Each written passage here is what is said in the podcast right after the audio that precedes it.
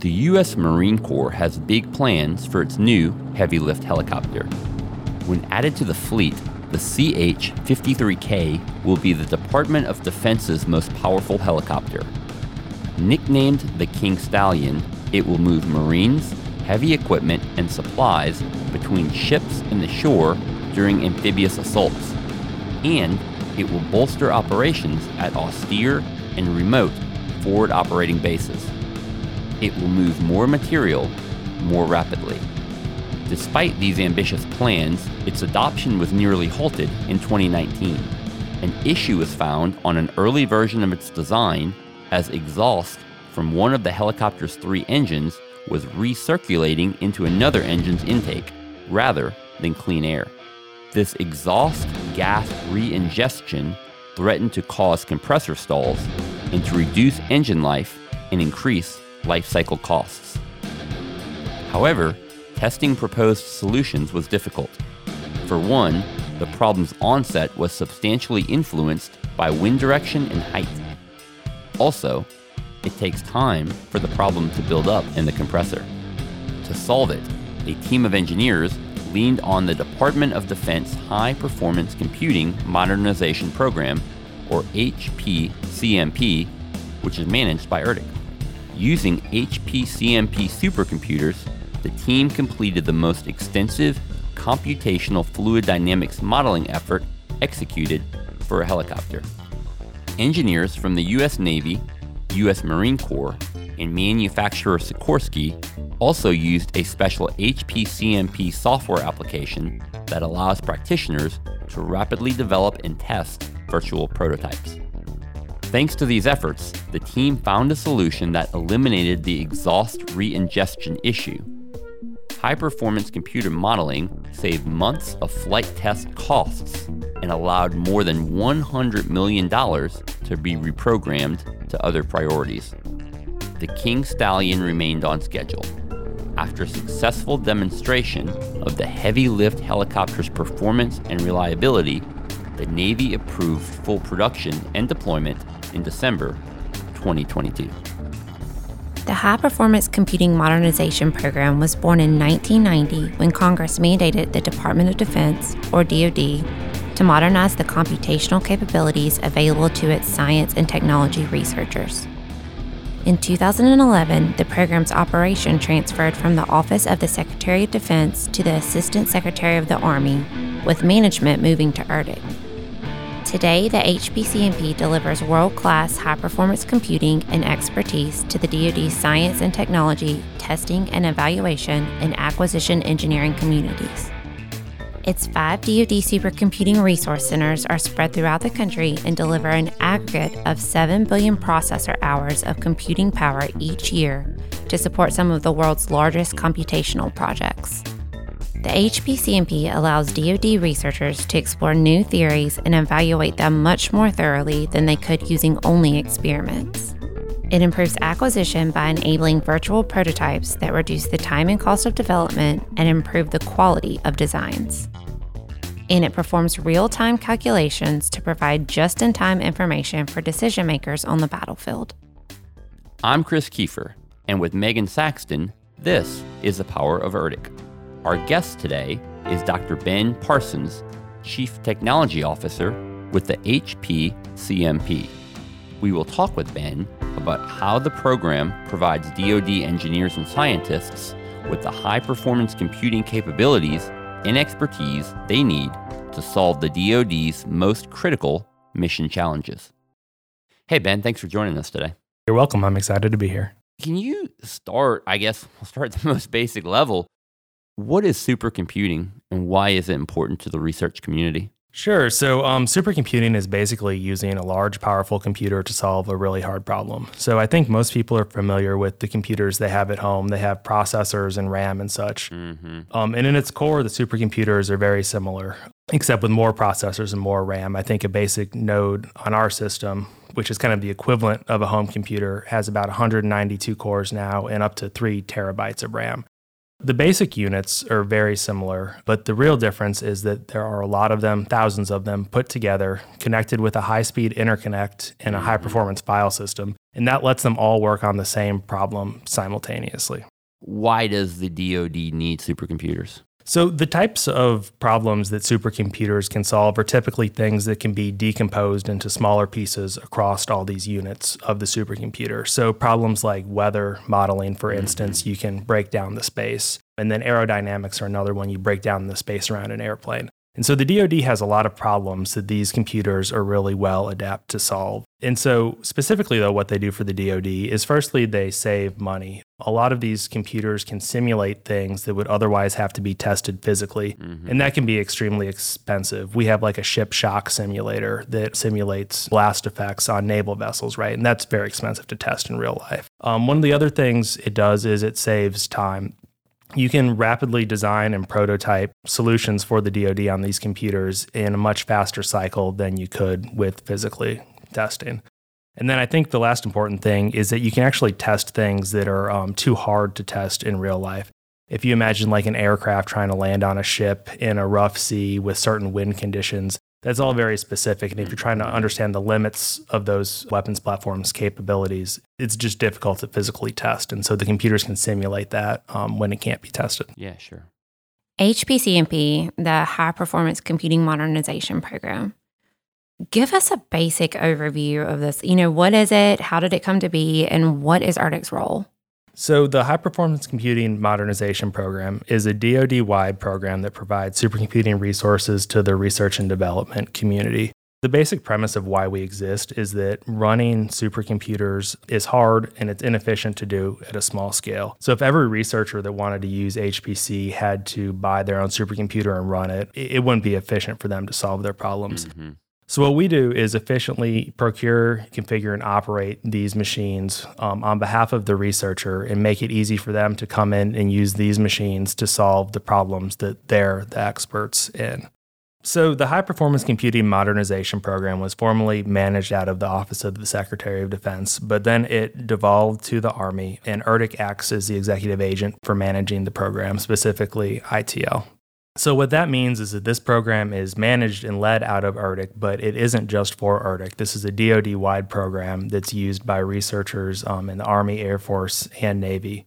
And maybe that's kind of a good segue to talk about the DoD Supercomputing Resource Centers, or DSRCs, and their capabilities. I mean, essentially, there are some supercomputers here, there are some supercomputers elsewhere across other services.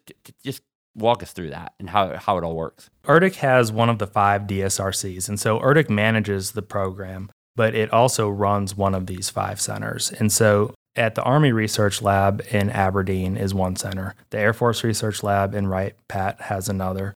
I'm sorry, that's Wright Wright Patterson Air Force Wright Base Patterson in Air Force Base. Yes, sir. The Air Force has another smaller site at Maui called the Maui High Performance Computing Center that's focused on INDOPACOM problems. And then here in Mississippi, there's also the Stennis Space Center with the Navy site, and then finally the ERDC site here. So there's five DSRCs total, and each one of these provides supercomputing resources on behalf of the program. So interesting. You kind of said it quickly, but interesting fact: two of the five are in Mississippi. Mississippi, Um, that's yeah. cool. Yeah, that's right. These uh, DSRCs are associated with the different service research labs, but any of our users can use any of the DSRCs. ERDC people aren't restricted to ERDC, and the same with the others. So there's five DSRCs, but to really break it down for our listeners, talk about how big of a program this is and how much computing power we're talking about. So, at each of the DSRCs, we run multiple computers. We have 15 unclassified supercomputers right now and 12 classified computers. And those provide about 114 petaflops of computing capability. I'm going to stop you right there. That sounds big, but I couldn't tell you what a petaflop is. How big are we talking? So, a petaflop is a measure of how much math you can do in a second. And so, a peta means a quadrillion. So, every second, there are a quadrillion math problems being done with one petaflop. So, with 114 of those, if you were to do one math problem every second, it would take you 3.6 billion years to do what our computers can do in one second. In one second. Wow, 3.6 billion? Yeah, so they really do a tremendous amount of math. Yeah, that's that's amazing. What else? I know you've kind of got some other stats that can kind of break it down. Yeah, absolutely. So um, when users run a program, we typically call that a job, right? And that's a user telling the computer, I want to do something. Mm-hmm. And so every year, unclassified systems, we run 17 million jobs and then 2 million jobs in the classified systems. Every year. Every year. Wow. And so each one of those is a researcher, you know, basically saying, you know, I want to solve this problem mm-hmm. on the mm-hmm. computer. Mm-hmm. And that's done, you know, 17 million times. Another interesting statistic is our storage. We have about 200 petabytes of storage total. And so if you were to put that on DVDs, it would take 44 million DVDs to store all the data we have. These numbers are so big, just trying to visualize them and process them is incredible. What about power? I'd imagine the amount of power consumed for a program like this would be pretty massive too. The computers do use a lot of power. Each one uses about one to two megawatts of power, and that's about the equivalent of one to 2,000 households worth of power wow. per machine. So, just at ERDC here, we have about 14 megawatts total. And that's not just power coming in. We also have all of that protected with battery backup and generators for when the power fails. And so, all that power infrastructure, the generators, the battery backup, and then some of the cooling infrastructure that's needed outside of ITL here, it takes up about two acres worth of space, all the power infrastructure to support the machines. And then within ITL, we have about 35,000 square feet of floor space that's devoted to the computers. Wow. And that's just here at ERDC. We have five different centers in the program. And you mentioned the cooling structure. Can you talk a little more about that? These computers put off a massive amount of heat, right? Yes, they do. So, in order to keep them working, going, there's a lot of effort that goes into making sure that they stay cool. Yeah, that's right. So our big machines all have liquid cooling direct to them. And so some of those run water directly to the CPUs, and other ones have some heat exchangers that are built into the machines. But each one of them will have chilled water coming in through a supply line under the floor into the, the computer, which keeps it from overheating. Okay, so the more we talk about this, the more obvious it becomes that it just doesn't make sense for these machines to be in individual organizations, offices across the country. Yeah, that's absolutely right. And in terms of that, the DSRC isn't tied to that particular service. So, like, you know, ERDCs can be used beyond ERDC. How is it all divvied up? Who gets to use what when? Is so uh, with the allocation of resources, we take 25% of the compute resources and we devote that to what's called frontier projects, mm-hmm. which are application based projects. People submit proposals for them and then they're awarded to certain projects. And so these projects represent really kind of the cutting edge of what's possible with the supercomputing. And, and they consume a lot of hours, and mm-hmm. that's why mm-hmm. they're kind of a special case. Then the rest of the hours, we split those um, between the services and the agencies. 30% to the Army, 30 to the Navy, 30 to the Air Force, and then 10% mm-hmm. goes to DoD agencies like DARPA or DTRA. Okay, sure. And so each one of the services then has its own allocation official, and they divide those resources among their users according to their services priorities.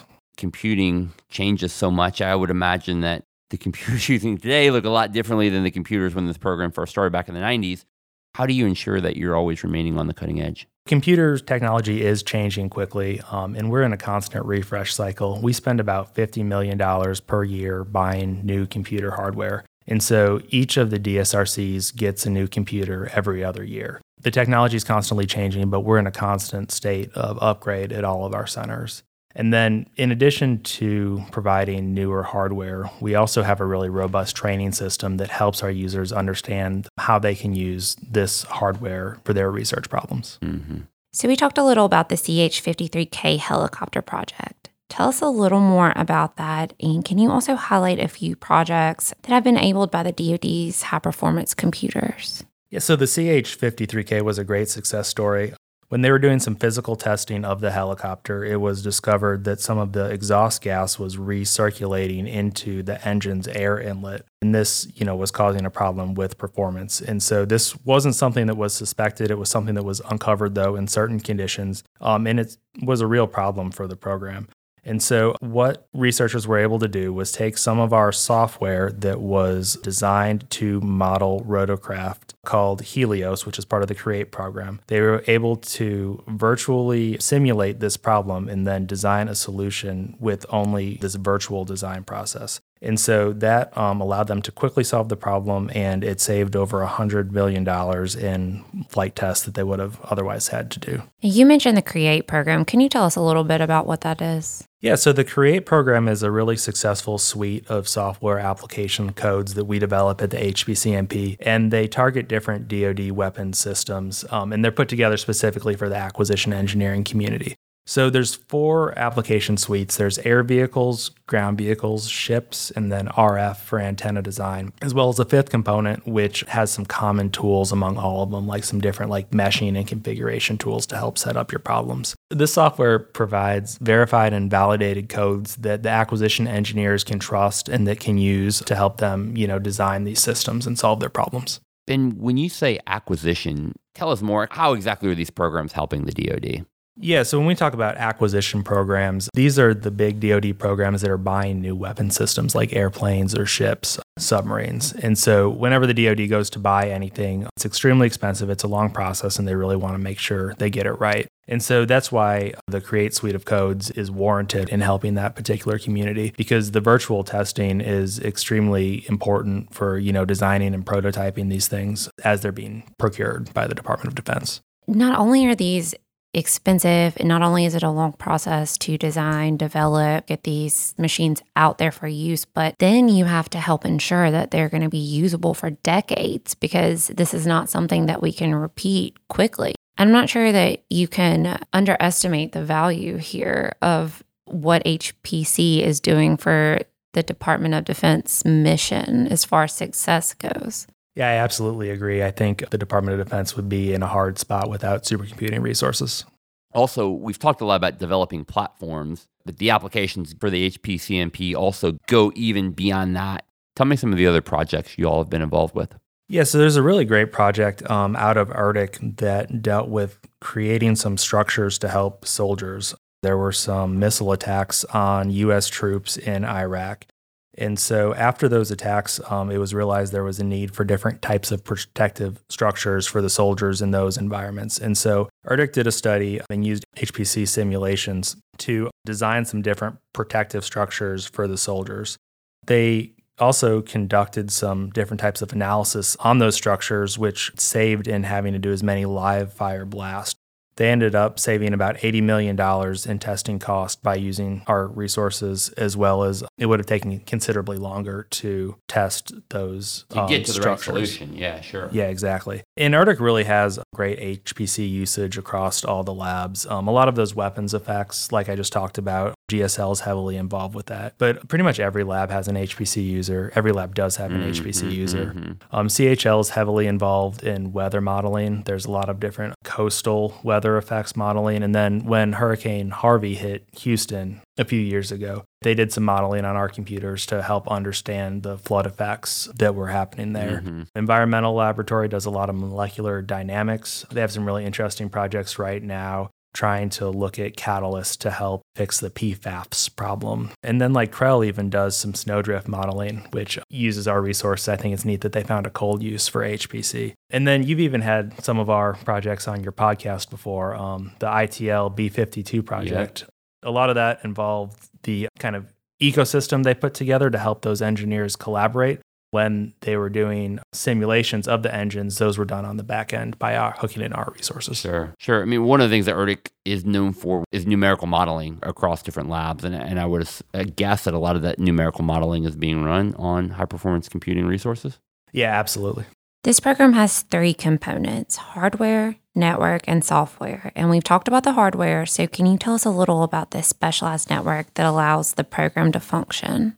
Yeah, absolutely. So we run the Defense Research and Engineering Network, the DREN. This was originally stood up to connect our supercomputing centers to each other and our users to our sites, but it's expanded since then. Right now we have over 200 different DoD sites on the unclassified side, and then over 100 on the classified side. This network, you know, it's still used by our users, but it's also heavily used by the test and evaluation community. And whenever we talk about the network, it's also important to mention security too, because we run this network, security is our responsibility. And we have a large team that monitors the network constantly, looking for any sort of normalities and responding to them. And you kind of hit on that, but the DREN, again, developed for the supercomputers and to connect users to it. But it's, I mean, I, I just feel like it's used in, so many ways now. You know, it's growing into something so much bigger. And Absolutely. The DREN is an asset to the Department of Defense in its own right. And the third component, of course, is software. And we, we covered that earlier, talking about the CREATE program and a lot of software applications that have come out of that. Moving to another topic, tell us about this program kind of started, as you said, so that not every researcher had to have their own supercomputer to be able to do this work. Not every researcher is a supercomputer expert, doesn't have to be. Can you talk about? I know part of your mission, part of your work is kind of empowering these researchers and, and helping them to use these powerful machines. Yeah, that's right. We have a really robust user support system. Part of that is while we have codes like Create, most of our users bring and develop their own application codes. And so they need support in being able to do that. And so with our PET program, the productivity enhancement and training, there's a training component for that. And that has classes regularly that users can attend to learn how to do things. Um, we record all those and they're available on demand online when users want them.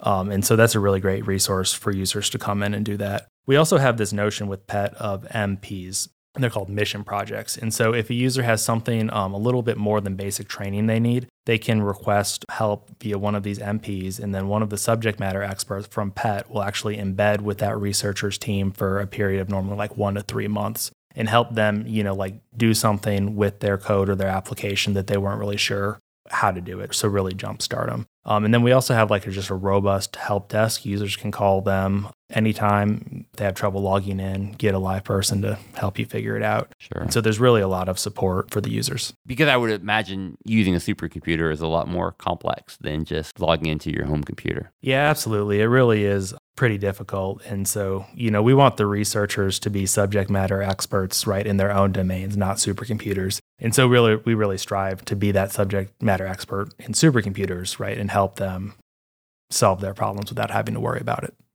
Ben, how did you come to be involved in HPCMP?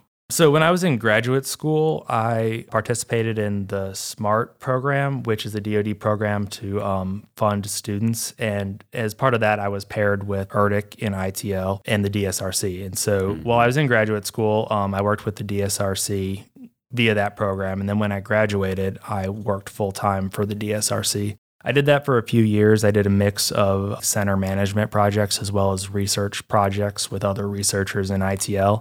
And then I transitioned into the program office as the CTO, and I've been here for about three years.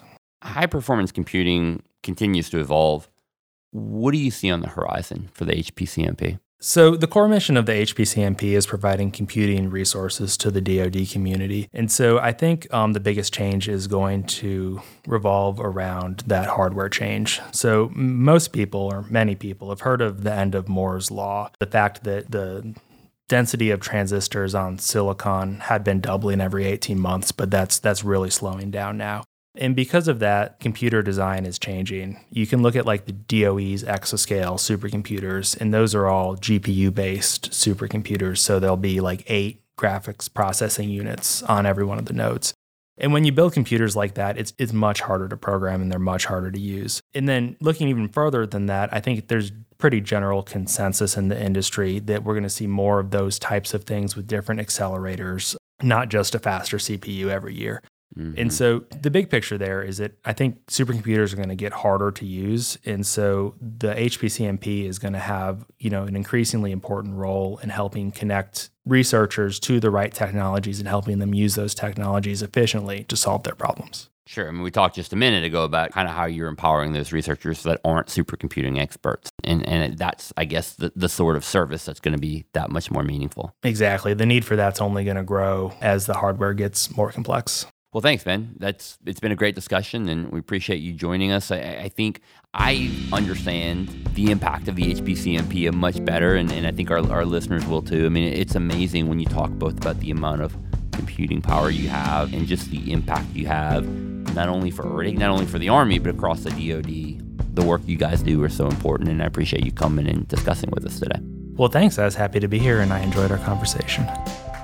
The DoD's High Performance Computing Modernization Program amplifies the creativity, productivity, and impact of the DoD research and acquisition communities by giving them access to insight that would otherwise be too costly, too dangerous, or too time intensive to obtain through observation and experiment alone.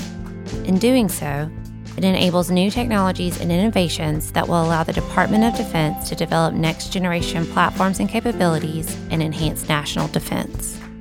The Power of ERDC podcast is a production of the U.S. Army Engineer Research and Development Center. Follow ERDC on LinkedIn, Facebook, Twitter, and Instagram for the latest information. You can listen to the Power of ERDC podcast in all major podcast players. Visit poweroferdcpodcast.org for more resources. You can also contact us at poweroferdcpodcast at usace.army.mil. That's all for today. We'll see you next time.